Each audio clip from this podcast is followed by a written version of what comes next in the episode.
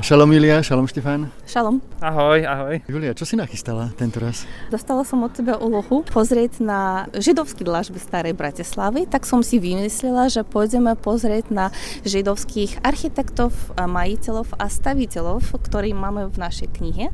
A zároveň veľmi málo, alebo skoro nič nevieme. Štefana som poprosila byť tu spolu s nami, že by sme aj porozprávali, ako sa kniha o bratislavských dlažbách interiéroch sa rodila. Presne tak, nezavolal som si Juliu a Štefana náhodou, pretože im čoskoro vyjde veľmi pekná kniha o historických dlažbách v starom meste Bratislavy a veľa z nich, veľa príbehov je spojených aj so židovskou minulosťou starého mesta Bratislava. Takže máte sa na čo tešiť. Počúvate Košer podcast denníka N. A ja som Irek Toda a našimi sprievodcami touto unikátnou dlažbou bude Julia Itin a Štefan Cipár.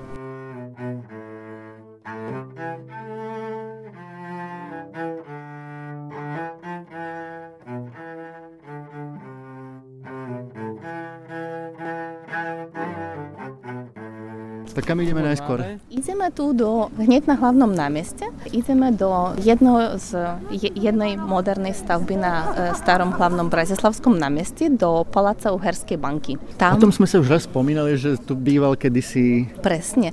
Tu býval Max Stein spolu s manželkou Sidóniou Stein a bol vlastníkom veľmi úspešnej textilnej firmy a modného salónu Taušský a synovia a zomrel už v roku 20 a jeho manželka si na Kozmanieho 5 dala od Weinwurma a Vesceja postaviť vilu a tam aj bývala. V lete ju naštevovala jej vnúčka Daisy Shorosh, ktorá teraz býva v New Yorku. Tak my teraz stojíme pri soche Rolanda, pozrieme sa na tú krásnu budovu, kde kedysi Max Stein so svojou ženou si vychutnával ránu kávičku a pozeral sa na ruch mesta, kde kedysi stal krásny park. Ideme tam. Ale vieš o tom, že to nie je Roland, je to Maximilian, ale ja si myslím, že hovoriť Roland je v poriadku, pretože tomu väčšina ľudí hovorí Roland a neviem vlastne, že prečo. A možno kvôli tej povesti, že sa raz za rok otočí o 360 stupňov, ale teda je to socha Maximiliana.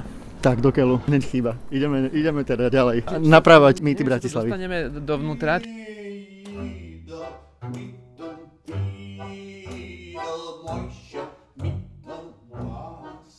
Takže podarilo sa nám nejakým spôsobom, nebudeme prezrazať akým, mojím šarmom, neviem, dostať dnu. Vidíme hneď krásne dlažby, ale tu nie sú asi historické, sú? Sú.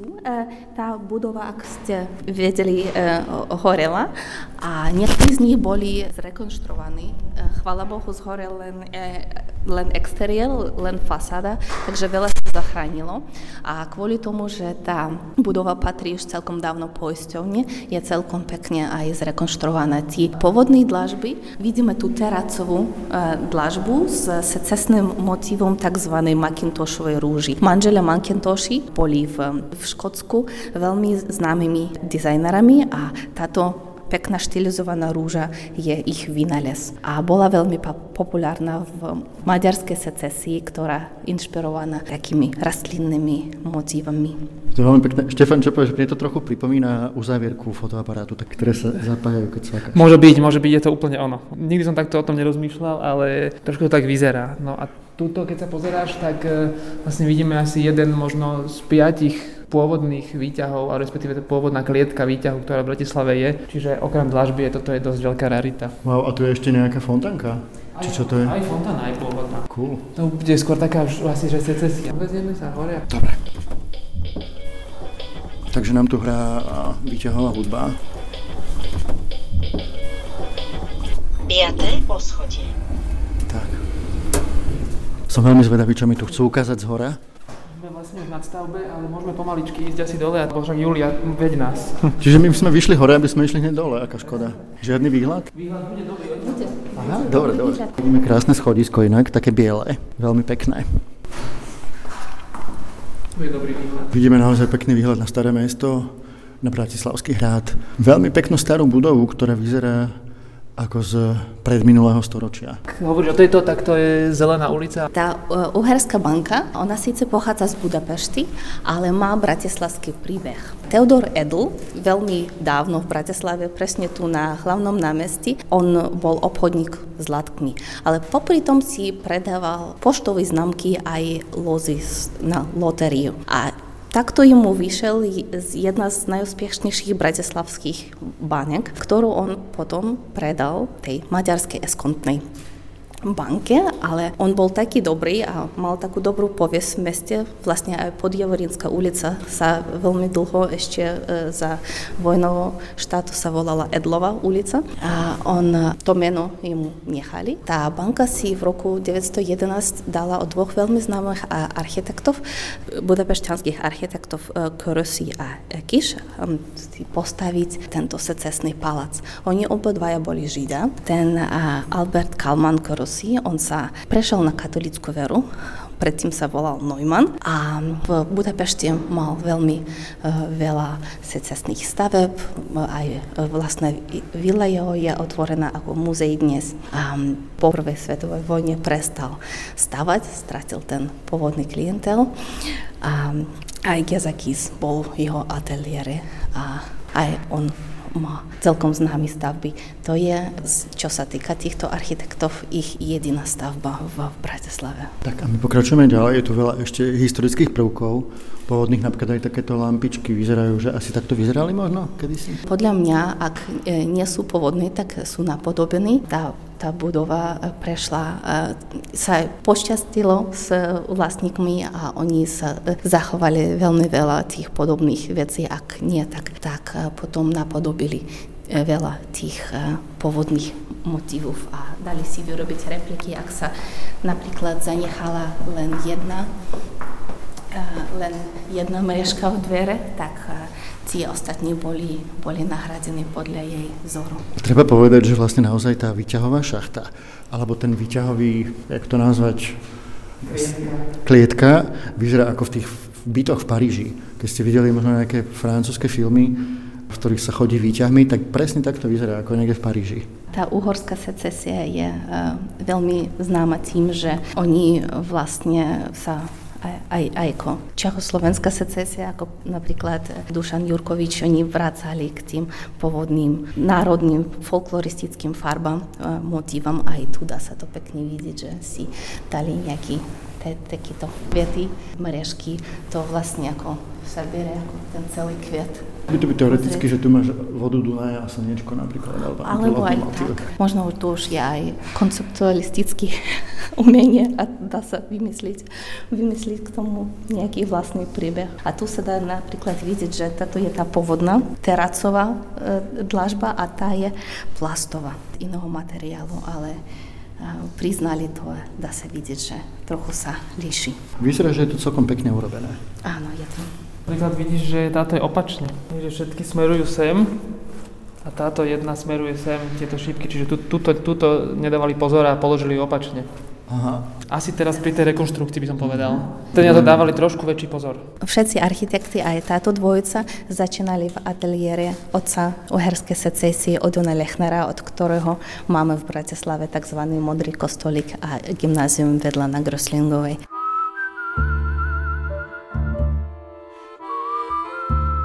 Štefan, vlastne, jak si prišiel na ten nápad urobiť tú knihu, jak ste robili? To je náš spoločný nápad s Juliou, ktorá ma oslovila na spoluprácu na knihe o bratislavských interiéroch a veľmi rýchlo sme potom zistili, že všetky tieto interiéry spája jeden menovateľ, to je dlažba a veľmi rýchlo sa z toho stala kniha o dlažbách. Na pozadí dlažieb rozprávame históriu starej Bratislavy. Čiže máme za sebou prvý príbeh prvej dlažby, krásnej ružičkovej v dome, kde kedysi býval Max Stein. Krásna secesná budova s rôznymi prvkami, či už sú to dvere, klietka na výťah, lampičky, dlažbičky a zaujímavá fontánka s takou zlato modro-tyrkysovou stenou. Veľmi fajn.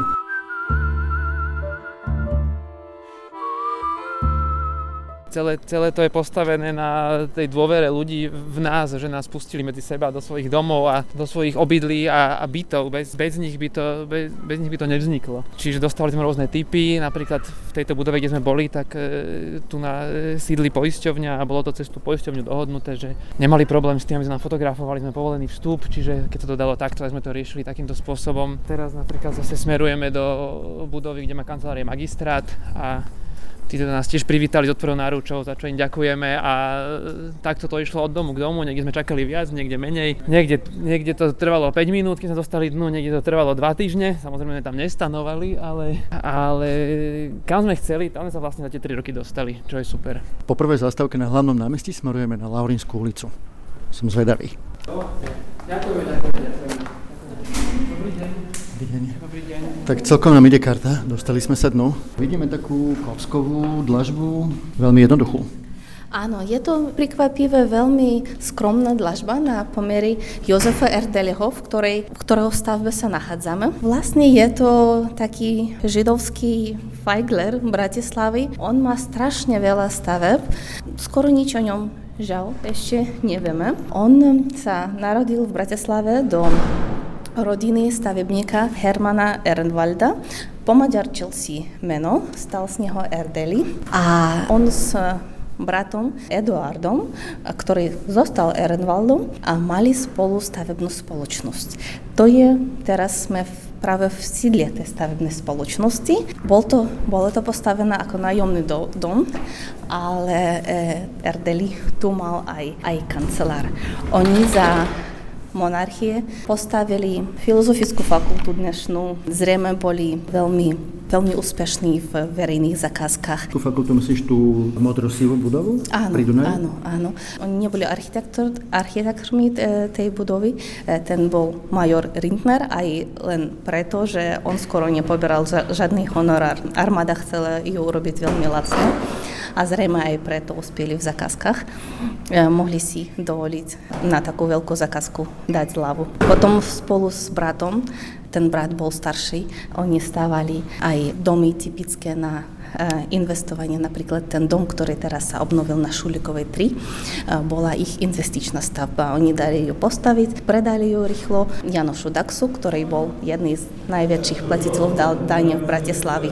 On ju vlastnil len rok. Predal ju Dávidu Dajšnorovi, ktorý bol jediný zvolený za židovskú stranu do prvého Čechoslovenského snejmu. Ten ju predal Karlovi Mandlovi, ktorý potom bola od neho aj arizovaná, a on bol veľmi veľký knihotlačar. Mal na Cintorínskej, dal si postaviť tlačareň, ktorá potom sa po znárodnení presťahovala sa do Račí a funguje dnes ako grafika. Tu sa rozprávame o tej krásnej budove, ktorá pripomínala dlho taký strašidelný dom ako od Alfreda Hitchcocka? Áno, pri cintoríne Kozie bráne. Asi veľa ľudí ju poznajú a teraz práve bola obnovená. Tak kedysi na streche rastli aj stromy, dneska je už úplne iná, bude veľmi pekná, vynovená, teda ju postavila Erdelyho firma. Áno, a Jozef Erdélyi dal postaviť aj tú veľmi známu ešte strašidelne vyzerajúcu budovu na Šancovej 2, hneď oproti hlavnej stanice. Aj tam sú komplikované vlastnícke vzťahy kvôli arizácii a reštitúcii, ktoré žiaľ tí zákony vyzerajú ako vyzerajú. Aj tí dve pekné budovy, ktoré vyzerajú veľmi podobne na Štefánikovej 31 až 32. To on stával ešte za monarchie a potom prestal podieľať sa ako architekt na svojich stavbách a stavil skoro všetky veľké stavby židovských architektov. Staval pre Weinwurma a vesce jeho, napríklad židovská nemocnica je jeho stavba ako staviteľa. Ten grémium na Gorkého ulice od Jozefa Konrada a vlastne aj veslársky klub Konrada postavený Erdelym. On má za Prvej republiky skoro 80 staveb, ktorých som bola schopná identifikovať. A žal, bol zavraždený v Auschwitze. Jeho dve dcery prežili a jedna z nich sa presťahovala do Prahy. Vydala sa za maďarského chemika, ktorý bol v Prahe profesorom. Zanechala tam v Yad Vashem, ak dávala meno svojho otca, zanechala na tom zozname svoju pražskú adresu. Ja som tam šla a obťažovala som susedov a bola som schopná nájsť vnúčku Erdelyho. A o tom, čo skoro dozvedete viac. Fantastické. Čiže to, čo začínalo ako príbeh jednoduchej dlažby, by nakoniec vydalo na celú knihu o Erdelym. Možno, uvidíme. Kam pôjdeme ďalej? Skúsime Burová, Talerová, všakno môžeme dať. Takže my teraz prechádzame aj cez takúto peknú pasáž. Ako sa volá? Asi pasáž Zemskej banky? Pasáž Zemskej banky asi nemá nejaký zvláštny názov, svoj vlastný, ale Ja to sám rád využívam ako skrátku, keď sa potrebujem dostať z jednej strany na druhú. Ja to využívam takmer stále, takmer každý deň. Niekedy to boli aj podmienky mesta, že by ak sa stavila taká stavba na parcele medzi dvoma ulicami, tak by sa urobila pasáž. Tu sa prechádzame ináč Českou secesiu. Je to stavba od Osvalda Polívky. Je to síce prvorepubliková stavba, ktorú objednala si banka, ale Osvald Polívka je známy tým, že bol veľmi produktívny práve v tých reprezentačných budovách, aj budovách bank. Ten obecný dům v Prahe je vlastne jeho dielo. Poslední náznaky prechoda od secesí k funkcionalizmu. Štefan, inak táto krásna budova, ten bytový dom, o ňom som sa raz rozprával s Henrietou Moravčikovou. On je tiež veľmi zaujímavý, že? S tou mramorovou dlážbou. Je veľmi zaujímavý a dokonca že tiež ma zachovali niektoré vstupy, myslím, že má 3 vstupy, alebo aj 4. Niektoré prešli rekonstrukciou, niektoré nie a naozaj je na dobu, kedy vznikol, myslím, že sú 30. roky. Áno, Skutecký to je z prvých staveb.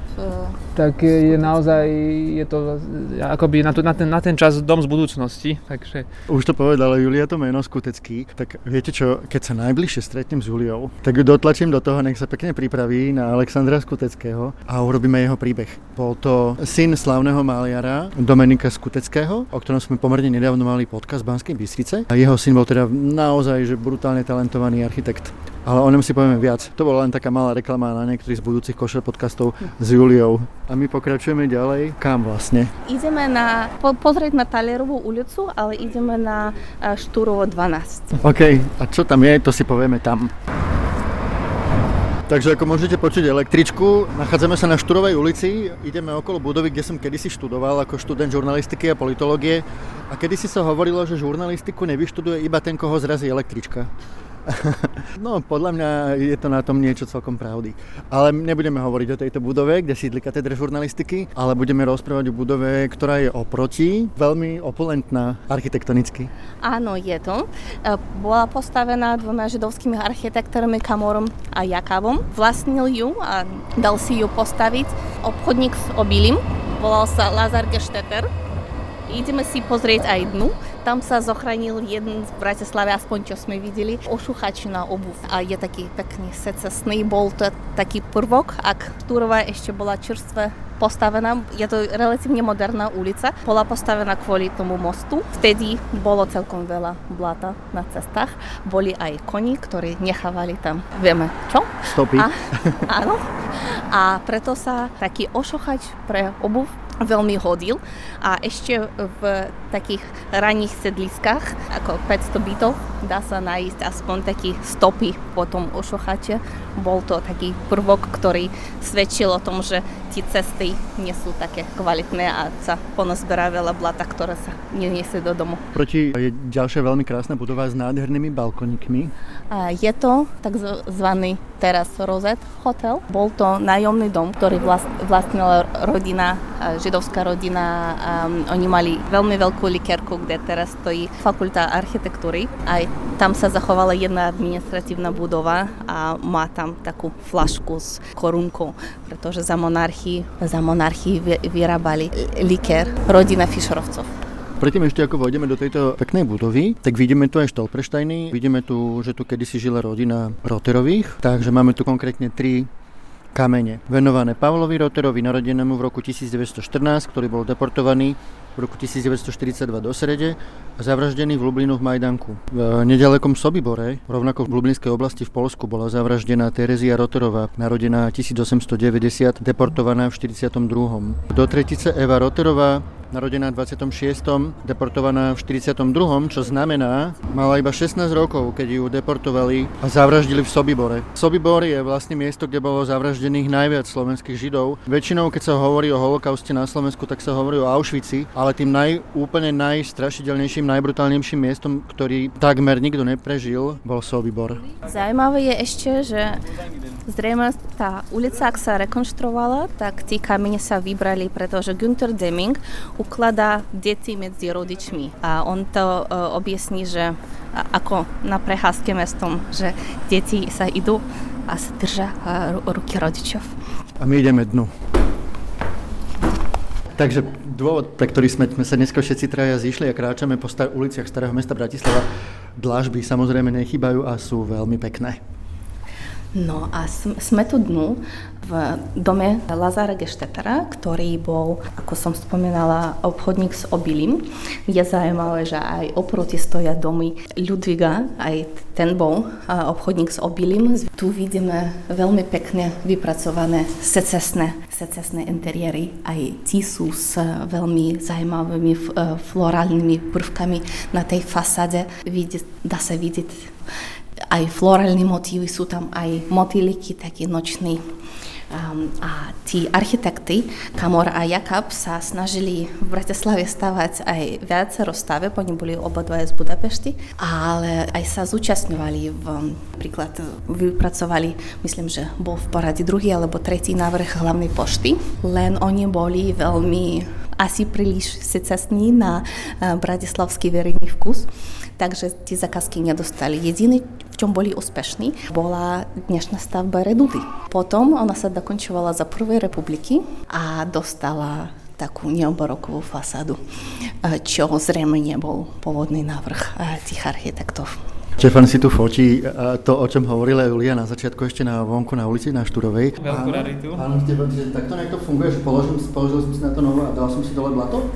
Presne tak to malo fungovať. Takto ešte aj teda funguje asi dodnes. Ja neviem, že či v takto starej budove v Bratislave vôbec, Julia, máme neviem, slovenský názov toho... Nemecký je zrejmy. Boot scraper. Odklepávač blata, stopánok. Aj tu bol z dvoch strán, len tu bol už chyba. Už chyba a ak som spomínala napríklad z Košic, že na košických sedliskách ešte dá sa aj z tých 20. rokov, 30. rokov dá sa vidieť, že bol pri vstupe, alebo ešte je pri vstupe, ale zostali po ňom takí oceľový. Normálne vstupy. Museli tieto budovy mať nejakého človeka, čo vlastne potom musel to blato dávať preč. Áno, no, udržavali si to. Tak každá budova týchto domovníka alebo správcu to...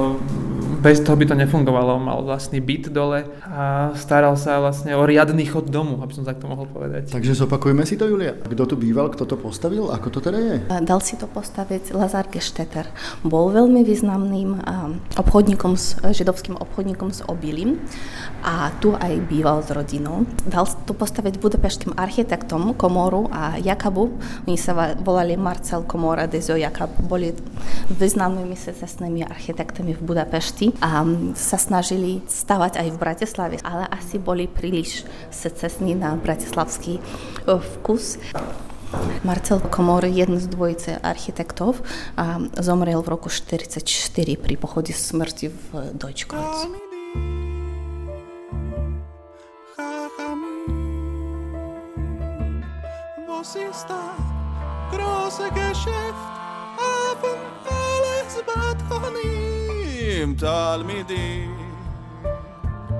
Niečo veľmi zaujímavé. Aha. Ale nejdeme hore, stačí, keď si priloje výťah. Štefan objavil niečo veľmi zaujímavé.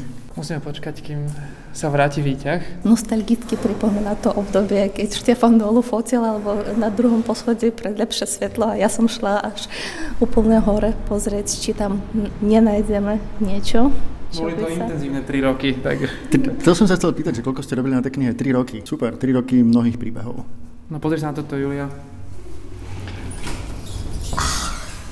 Dali dlážbu do výťahu, pôvodnú. To je pôvodná dlážba.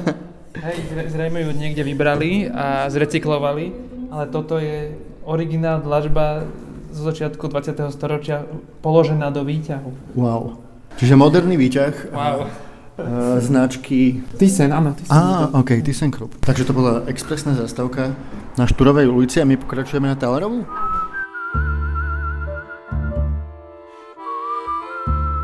No a my sme zabočili doľava na Talerovú ulicu, ktorá je zaujímavá tým, že ju vlastne celú postavil... Jozef Erdélyi. A mal... Tá ulica bola slepá ulica, skončila marštolovou továrňou na kote, ktorá zrejme už predtým bola, vstával ju v tom období, keď Talerova bola plánovaná, že bude predĺžená, nebude slepou ulicou a preto číslovanie domov sa začínalo vlastne od 3 až 4, že by dostávali číslo 1 a číslo 2 niekedy neskôr. čo sa aj stalo, ak sa zrušila tá továreň, pretože koči už neboli potrební s rozvojom automobilov, aj všetky továrne sa presovali smerom von z mesta. Vtedy to bol vlastne okraj mesta a Thalerova sa stávala vlastne na Zelenej Luke, čo nie celkom neuveriteľné. Všetky tie domy sa trochu líšia. Nevieme presne, či Erdélyi bol aj architektom všetkých tých domov, alebo si objednal od niekoho iného plány. Oni sa líšia aj tým, že bolo to vtedy moda, že ak sa stavil rad domov jednou spoločnosťou, tak sa aj líšili. A veľa z nich má zachovanú dlažbu, ktorú Jozef Erdélyi mal zrejme veľmi rád. V tých domách bývalo veľa zaujímavých ľudí, napríklad druhý hlavný lekár, riaditeľ Kopelov Grösling, vlastnil jeden z tých domov, tu aj býval. Na Thalerovej sú dve fasády domov, ktoré sa vymýkajú celému štýlu ulice. Mnohých, teda aj nás to prekvapilo, že za tou obyčajnou strhou fasádou je vlastne úžasný ornamentálny interiér. Tie dve fasády na sedmičke a na peťke, na sedmičke a na devine, pardon, sú vlastne výsledkom bombardovania Bratislavy, kedy niektoré bomby padli aj inde ako na rafinériu Apollo. No z týchto ulic, ktorá bola čiasto zničená, bola aj Thalerová ulica a tieto domy boli tak poškodené, že bolo potrebné strhnúť fasádu. A teda v tom čase zrejme nebola ani vôľa, ani prostriedky na to ju obnovovať do pôvodného stavu, čiže na sedmičke a devine sú nové fasády, ktoré boli vlastne urobené po druhej svetovej vojne. A to číslo 10... to bol ten zbombardovaný dom, ten sa zbúral. Áno, ten úplne. To je nový. Nečakaná zástavka na Šafku, kde to vlastne sme, Julia?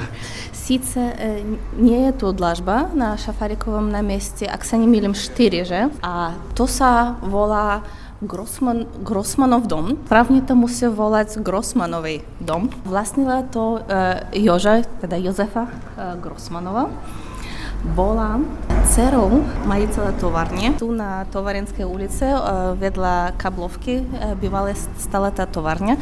Spodium bola taká látka, ktorá sa využívala ako hnojivo a robilo sa to tým, že spalovali sa kosti zvierat z butinkov a toto bolo, týmto sa hnojilo. Zajímavé, že ten jej otec vlastne bol aj poradcom mesta na čistotu vzduchu. A tým, takto paradoxálne, je to veľmi zaujímavý neogotický dom. Má strašne krásne florálne teraco, vybrosený cement. Staval ho židovský architekt Jenő Schiller. Ten Jenő Schiller mal aj návrh hneď tu dať postaviť stanicu na to, že by tá električka a aj tie vlaky, ktoré boli tu hneď za budovou Filozofickej fakulty, tam bol zimný prístav vlastne bratislavský, že by oni skrátka takto tu zastávali. Ľudská doprava by to využívala na rekreáciu v Petržalke, ale to niekde to bolo navrhnuté v okolí dnešnej Umelky, tá sa nezrealizovalo. Ten Janoš Schiller bol aj staviteľom, aj majiteľom známeho hotela Dejak na Štefanikovej ulici. Aj tej budove vedla, dnes tam sídli polícia a je tam aj múzeum polícii. Bolo to ozdobené secesnými malbami, ktoré za Prvej republiky sa natreli, pretože nezodpovedali vkusu novej republiky. Bolo to niečo na také napodobenie Klimta. Ten Janoš Schiller stával celkom veľa v Bratislave, aj tu hneď za rohom je bývalá budova sociálnej poisťovni, teraz sídlo Slovenskej akadémie ved a ju stával Janoš Schiller. Ten sa z Bratislavy nejak stratil a sa presťahoval spolu s manželkou a synom do Viedne. Tam zrejme už nebol architektom, ešte musíme vyskúmať, čo tam presne robil, pretože tam sa odsťahoval relatívne mladý. Zomrel v koncentračnom tábore vo Francúzsku spolu s manželkou a synom.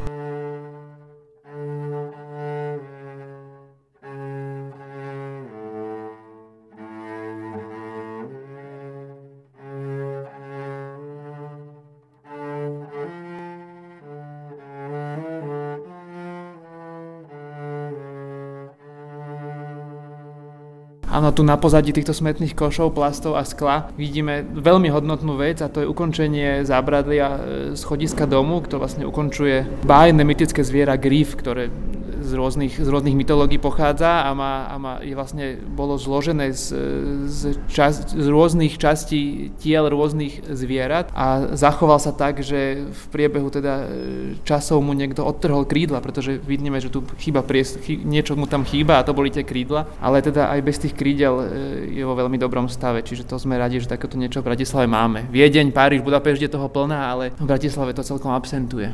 Takže dokonca ani gríf nám to nechýba. No a zrejme bol to katalógový výrobok a našli sme ho súrodencov v blízkej Viedni a niektorí ešte mali to šťastie a ešte majú krídla. Ale aj fasáda na Štúrovej 12, ktorá sa ocitne v knihe, tak aj tá môže byť v dokonalej kráse vďaka ľuďom, ktorí nás pustili medzi seba, pretože tu nás uličnej čiary z ulice sa mi to veľmi ťažko fotilo, tak som zazvonil na prvý zvonček na dom oproti a na prvom poschodí som vysvetlil, čo potrebujem a všetkého pustili, ďalej sa páči, poďte, otvorte si okno, nafote si, čo potrebujete, držíme vám palce, čiže takéto stretnutia nás vždycky vlastne posúvali ďalej, že bola taký ten návrat k tým starým časom a k tej dôvere a k tej ľudskosti, ktorý možno, že dneska absentuje medzi nami.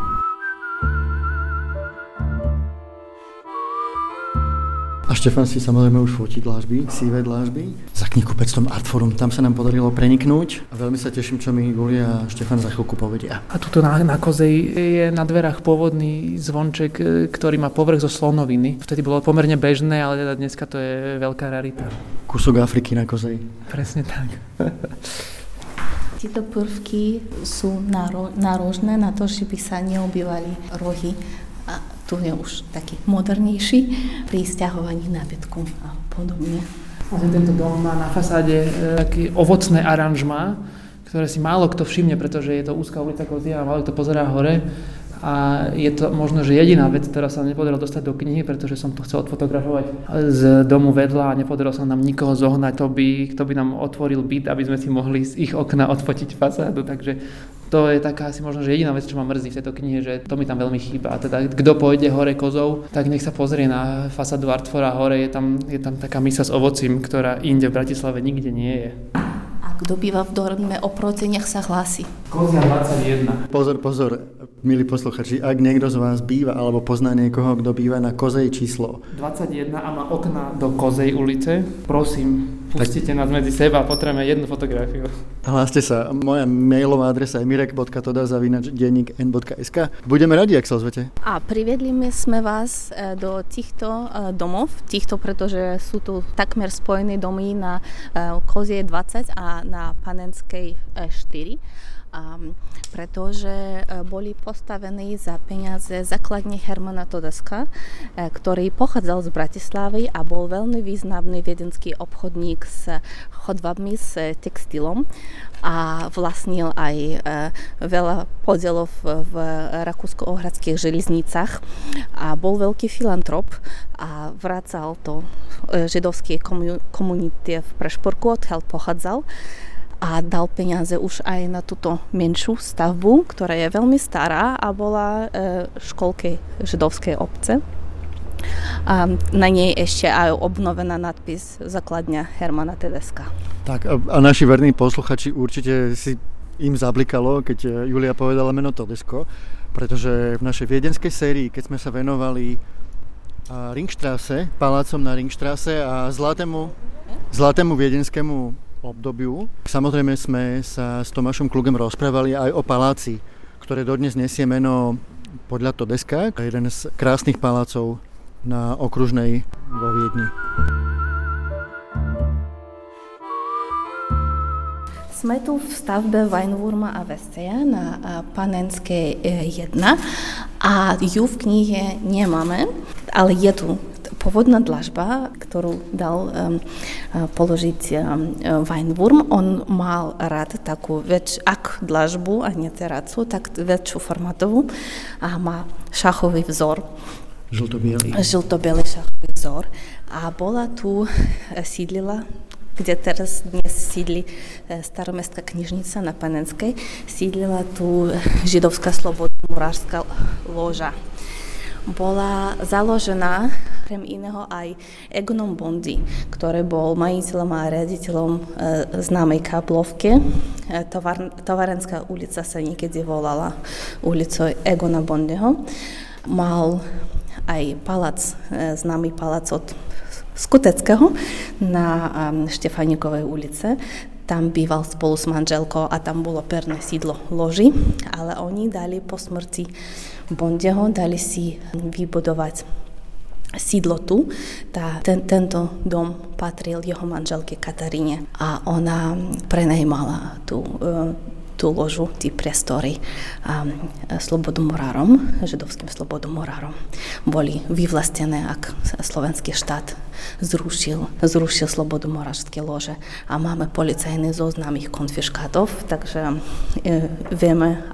približne vieme, ako tá loža fungovala. Na prvom poschodí bola veľká prednostná hala, tam prednášali pre verejnosť, hore mali svoje priestory pre pohostinstvo a ich slobodomorárske obriady. Veľmi zaujímavé. A inak, ak si dobre pamätám, tá Katarína už veľmi dlho si potom neužila ten nájomný dom. Áno, Katarína spolu aj s dcerami bola zavraždená v koncentračnom tábore. Tak, ako jeden z mnohých smutných príbehov nie len v židovskej Starej Bratislave. No a keďže sme išli v palisadách a zbadali sme otvorený dom, tak čo iné napadlo Juliu a Štefana ako vojsť dnu? A chceli sme ti ukázať dlažbu, ktorá je tu pôvodná zo začiatku minulého storočia a polovica z nej je doplnená, brutálne doplnená dlažbou zo socializmu, ktorá absolútne nekorešponduje ani tvarom, ani farbou, ani ničím. Čiže je tu na vidno ten prístup k pamiatkám tej doby, že to vlastne bolo všetkým absolútne jedno, že ako to bude vyzerať. Takže toto je také, by som povedal, že svedok tej doby. Dostal som informáciu z tohto domu, že je snaha o obnovenie celého toho koberca zo starej dlažby. Ja by som povedal, že možno, že to treba aj nechať tak, pretože sem by som napríklad posielal školy na hodinách dejepisu.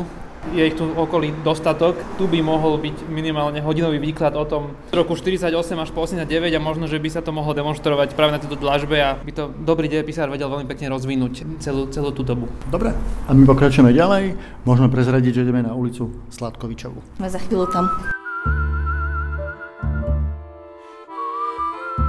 Sme na Sladkovičovej 1 a architekt tej stavby je Maximilian Kačer. On sa narodil v Austerlice, teraz spomínam český názov. Slavkov. Osirotol veľmi skoro a vyštudoval architektúru. Bol architektorom vo Viedni a bol známy tým, že staval moderní obchodní domy. Dobrý deň. Ďakujem veľmi pekne. Ste milá, ďakujeme. Máme dneska šťastie, naozaj nám ide karta. A čo je sranda, keď už spomínala Julia a ten Slavkov, tak sú tu nejaké postavičky vo Vyklenku, taký typicky tým umalí bojovničkovia, vojačikovia. Je to celkom sranda. Postavil ten dom už v roku 1898 Maximilian Kačer, narodený v Austerlice Slavkove, viedenský architekt, židovský architekt. Zrejme sa poznal s majiteľami, zákazníkami tohoto domu, Antonom a Jozefinou Perlovými. Oni pochádzali síce z Bratislavy, ale fungovali vo Viedni.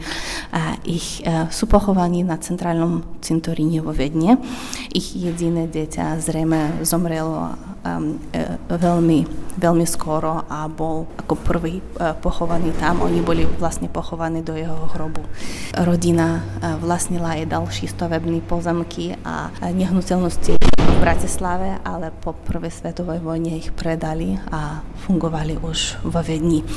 Nechali všetky majetok charitatívnej organizácii na výstavbu nemocnice na plúcne choroby a nenašla som zatiaľ, či tá nemocnica bola postavená alebo nie. A Anton Perl bol známy tým, že bol vášnivým zbierateľom koní a vraj pôvodné plány toho doma uvádzali aj nejaký marštal, takže neviem, my sme ho ako taký neidentifikovali. Sú tam nejaké pôvodné stavby, možno ten architekt, on ten dom len navrhol, stával jeho bratislavský staviteľ Alexander Feigler.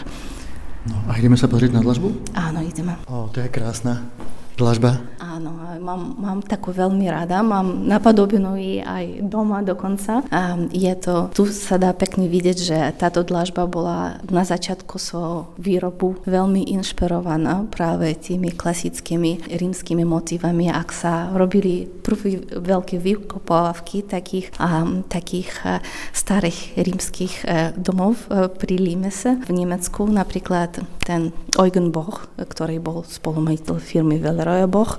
On bol vášnivý laický archeológ a veľmi ho fascinovala tá palácová rímska dlažba a tu sú aj ten tvar taký, že popúkané mozaiky, ktoré boli napadobené tým aj ten rám takzvaného meandra. Veľmi výrazný meandr je taká rieka, ktorá tečie, tak tu ona naozaj je niekde štilizovaný, viac geometrické podoby, tu je naozaj taká vlna, ktorá dá sa vidieť aj ten vzor. A my sme boli na začiatku tej urban legend, že tá salvatorská dlažba je Villeroy a Bocha je z Titaniku, kvôli tomu, že nás som písala, že ten vzor je taký ako na Titaniku. A tu máme aj v tomto interiére, takže tento vzor je len vzor ako na Titaniku, ale dlažba nie je od Villeroya Bocha, ale je od Rako, ktorá je v českom rakovníku a funguje ako značka doposiaľ. Je to naozaj krásna dlažba. A tam vidíš aj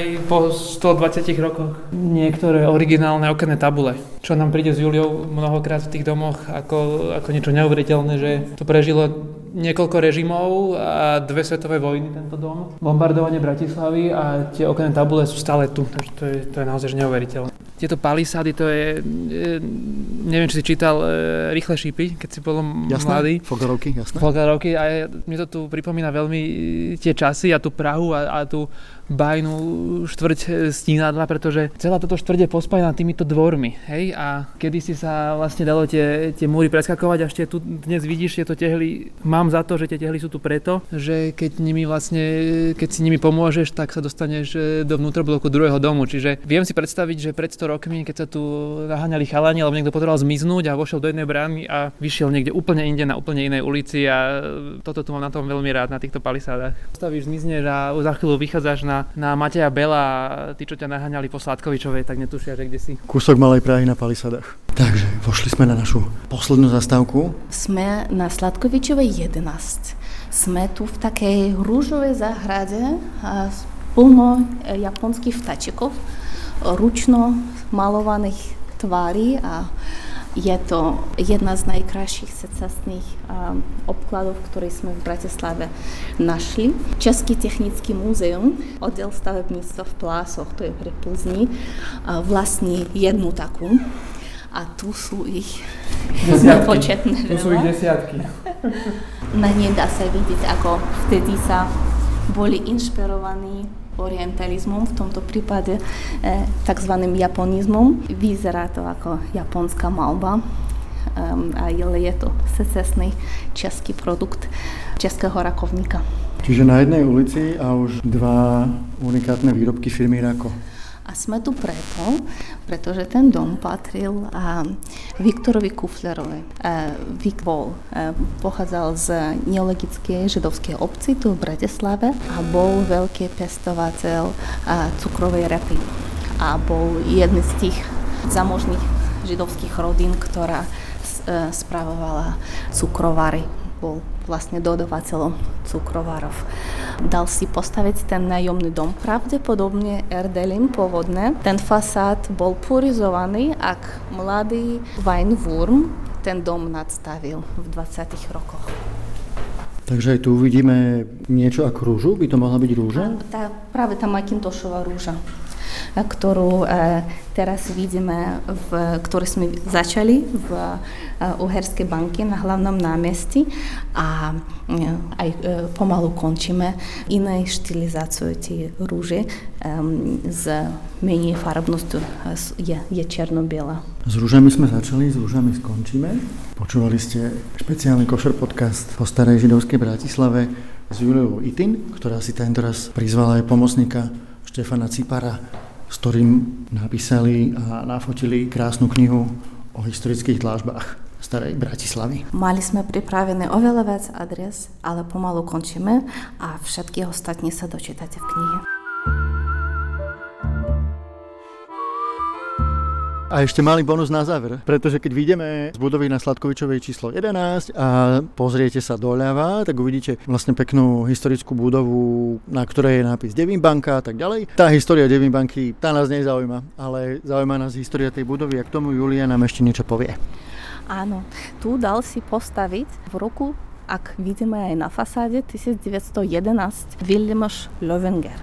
Vidíme tam jeho iniciály spolu s manželkou, ktorá sa volala Amália a bola rodená Milch. Ona bola sestrou Dionisa Milcha, ktorý začínal ako veľmi významný architekt vo Viedni. Staval, dnes je to americký dom napríklad, mal veľmi veľa zakázek tam, ale asi preto, že oni spolu s Amáliou mali v Bratislave starú matku Rózu, sa presťahoval do Bratislavy a tu postavil napríklad pre Maxa Schlesingera na Hlubokej sanatórium, ktorý poznáme dnes ako rezidenčný komplex na Hlubokej ceste 7. Veľmi dlho bola to ortopedická klinika, aj tam je dlažba, aj tam si môžete nazrieť do našej knihy. Hneď vedľa k tomu stojí ďalšia stavba, kde je dlažba a predpokladáme, že aj to bol Milch, pretože patrila to zase Löwingerovej sestre a jej manželu. Löwinger spolu s manželom, svojim švagrom vlastnili kancelár, boli riaditeľmi, spolumajiteľmi šmaltovní v Petržalke a boli veľmi aktívnymi v neologické obce. Löwinger bol aj predsedom neologické obce a dal svojmu švagrovi Milchovi postaviť synagogu na Rybnom námeste, ktorú zborali pri výstavbe mosta SNP. To boli slova chodiacej encyklopédie Julie Itin. Počúvali ste Košer podcast denníka N a vám všetkým želáme pekný týždeň. Šavuatov. Was